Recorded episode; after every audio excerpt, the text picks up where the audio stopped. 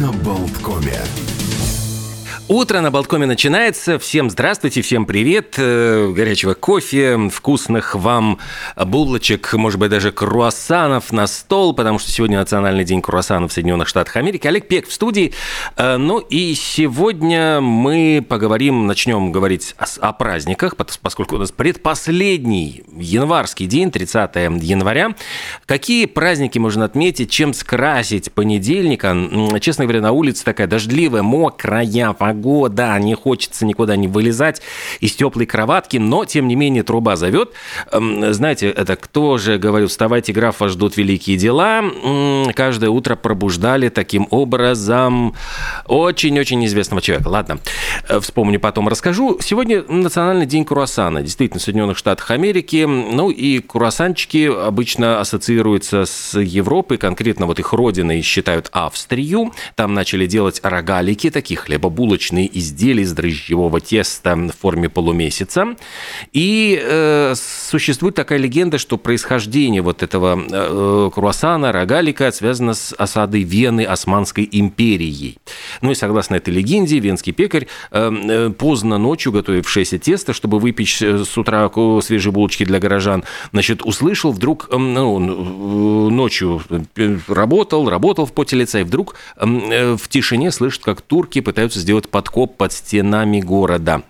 Э, ну и он сообщил об этом властям. Подкоп, естественно, взорвали, прорытый туннель уничтожили, врага, значит, сорвали планы коварные. И когда спросили этого, значит, пекаря, что он хочет награду, он говорит, хочу только, говорит, эксклюзивное право печь булочки в форме полумесяца, напоминающие о флаге Османской империи, ну и о победе горожан. Э, ну, не знаю, за что купил, зато продаю, но, во всяком случае, такая вот любопытная легенда существует. Еще один совершенно умопомрачительный праздник сегодня, э, очень странный, день воздушно-пупырчатой, пузырчатой, пупырчатой этой упаковки. Собственно, празднику этому 22 года, хотя сама пленка с пузыриками появилась э, гораздо раньше, это где-то в середине 50-х годов прошлого века, 20 века, Два друга из Соединенных Штатов Америки, они решили изобрести такое настенное покрытие, которое э, легко мыть и в то же время э, сложно повредить. Их креативные идеи закончились, собственно, ничем, но, тем не менее, эти значит, два изобретателя э, начали думать, что они вот изобрели вот эту пупырчатую пленочку и стали первыми производителями пленки из полиэтилента с воздушными пузырьками. Они назвали ее Bubble Wrap, э, значит, упаковочная пленка. И э, стала она внезапно очень популярна именно для того, чтобы упаковывать хрупкие вещи. Но, оказывается, есть еще много разных других э, способов ее использовать. Например, упаковка свежей выпечки. Вот именно за счет воздушных пузырьков сохраняется тепло булочек и пирожков. Вот как раз про круассаны, если мы будем говорить, чтобы они были горячими и тепленькими. Также их еще используют для создания авангардных картин, в эти пузырьки вспрыскивают какие-то краски, растворы, затем это все разбрызгивается.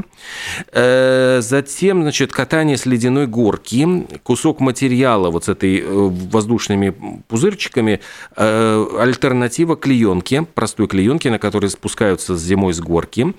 Сглаживание острых углов, чтобы не получить травму, делают накладки из этой пузырчатой пленки на углы. Ну и самый, конечно, самый популярный, наверное, способ ее использования – это лопанье пузырьков. Это антистрессовая э, терапия, которую, я думаю, каждый из нас э, нет-нет, да и да испытывал.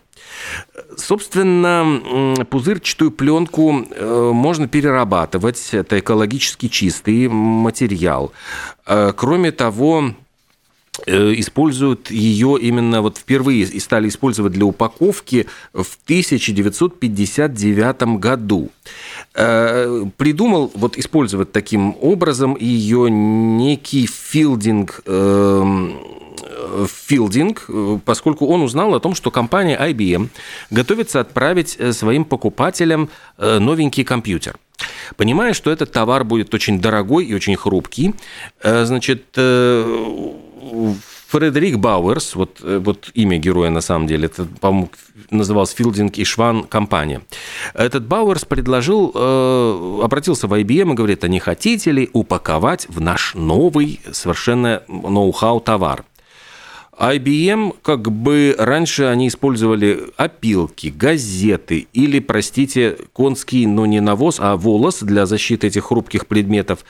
А когда они убедились, что эта пузырчатая пленка очень хорошо срабатывает, они настолько были впечатлены, что, в общем, стали сотрудничать на постоянной основе для транспортировки всяких таких вот вещей. Э, подключились потом и другие компании, и стало это очень популярным, и, собственно говоря, вот эта вот пленочка, она стала, стала очень э, распространена. Что еще вот хочется сказать? Э, есть такое еще одно такое забавное и неожиданное применение этой вот пленки в фильмах. Дело в том, что когда мы смотрим кино, и действие происходит, например, где-нибудь э, в кампусе или в школе э, куча статистов, ну вот ребятишки, бегают постоянно с рюкзаками. Для того, чтобы снять один маленький эпизод, там буквально, ну, не знаю, 20-30 секунд, приходится иногда тратить целый съемочный день.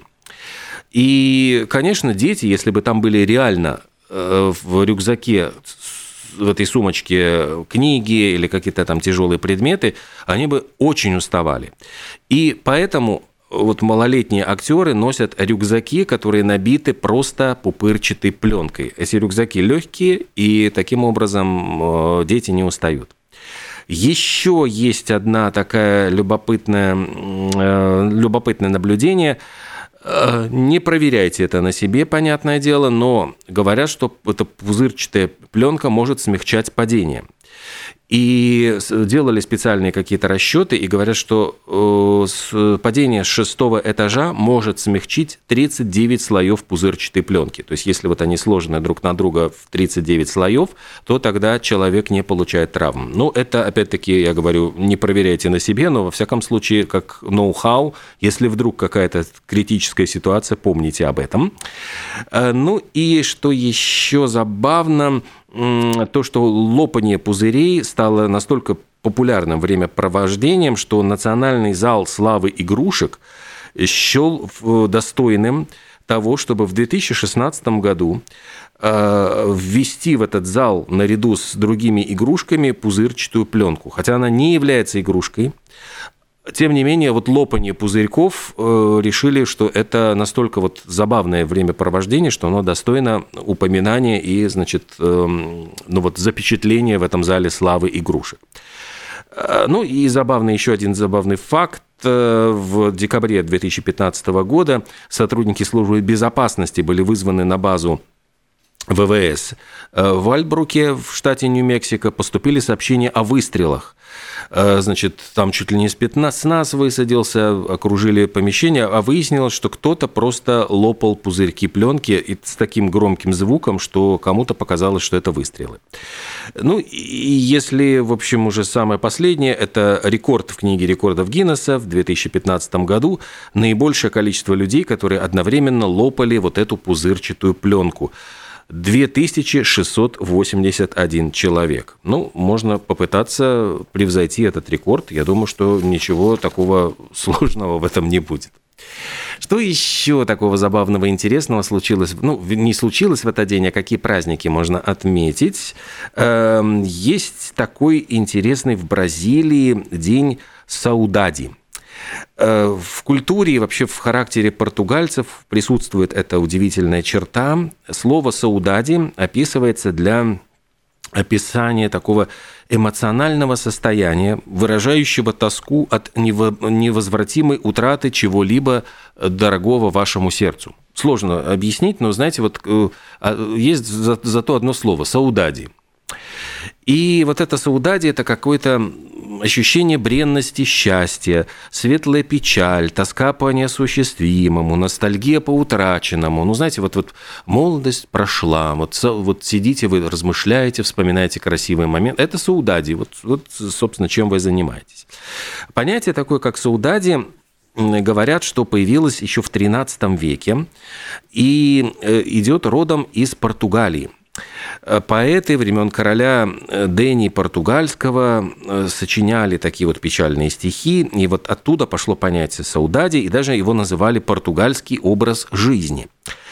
Вот сейчас это слово ассоциируется с тоской по родине, потому что огромное количество португалоязычных людей, они разбросаны по всему миру.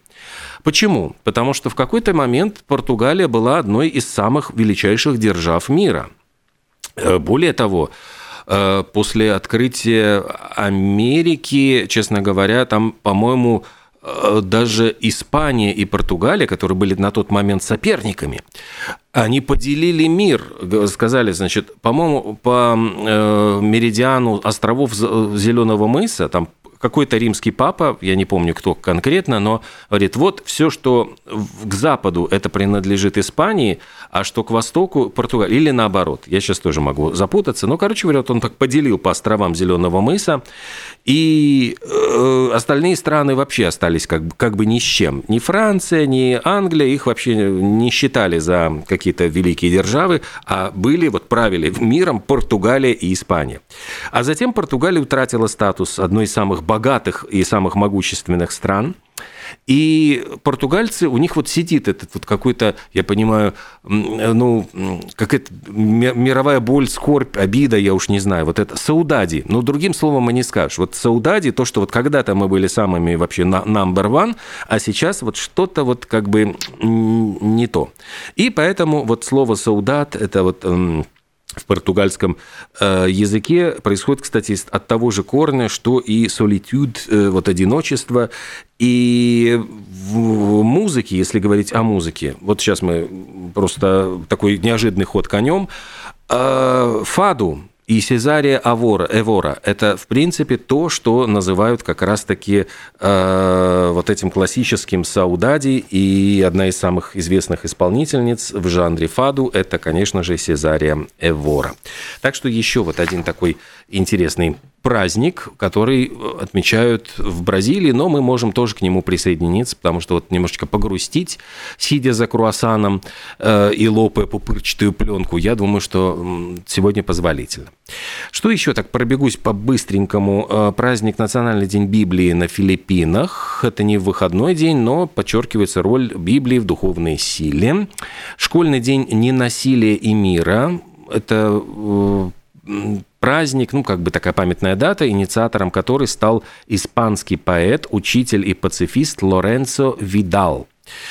И сегодня день азербайджанской таможни, день мучеников в Индии. Это день памяти тех людей, которые отдали жизнь за Индию. Э, а почему 30 января? Потому что это годовщина убийства известного борца за независимость Махатмы Ганди. Ну и, соответственно, все это отмечается на национальном уровне. Э, так, что еще такого вот из праздников вам рассказать? Э, День памяти святого Антония Великого, День бегства от стресса, кстати. Ну вот опять-таки стресс, там же опять это и пупырчатая пленка, чтобы ее от стресса избавиться. Э, в Таджикистане праздник огня, в Доминикане день Дуарте, э, так, ну и еще в Греции сегодня день образования и просвещения. В Соединенных Штатах Америки есть еще какой-то такой ну, курьезный праздник, день бессмысленных сообщений на автоответчике.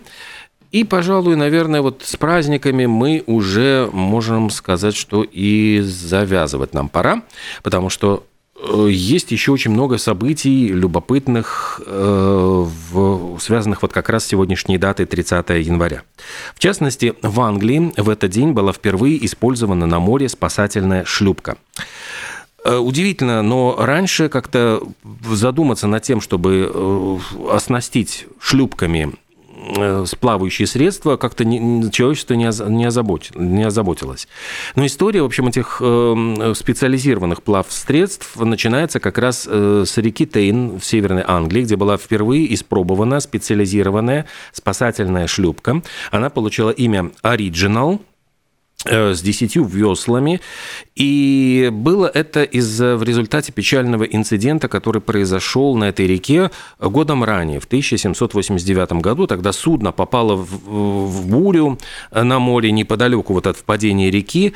И говорят, что ну, вот видели, как это судно очень э, буквально разрушается, но э, и местные жители, они просто не могли прийти в, на помощь этому судну, но они были в ужасе от того, что ну, практически на их глазах утонули 8 человек. А если бы была шлюпка, то они бы могли, имели бы шанс спастись. И вот тогда испробовали эту шлюпку и решили, что обязательно нужно брать на борт э, к судну э, такого рода плавучее средство. И уже к 1839 году более 30 береговых станций э, британских островов были оснащены. Сначала их оснащали, я понимаю, вот какие-то такие э, э, станции спасения, а затем уже стали брать на борт и большие суда.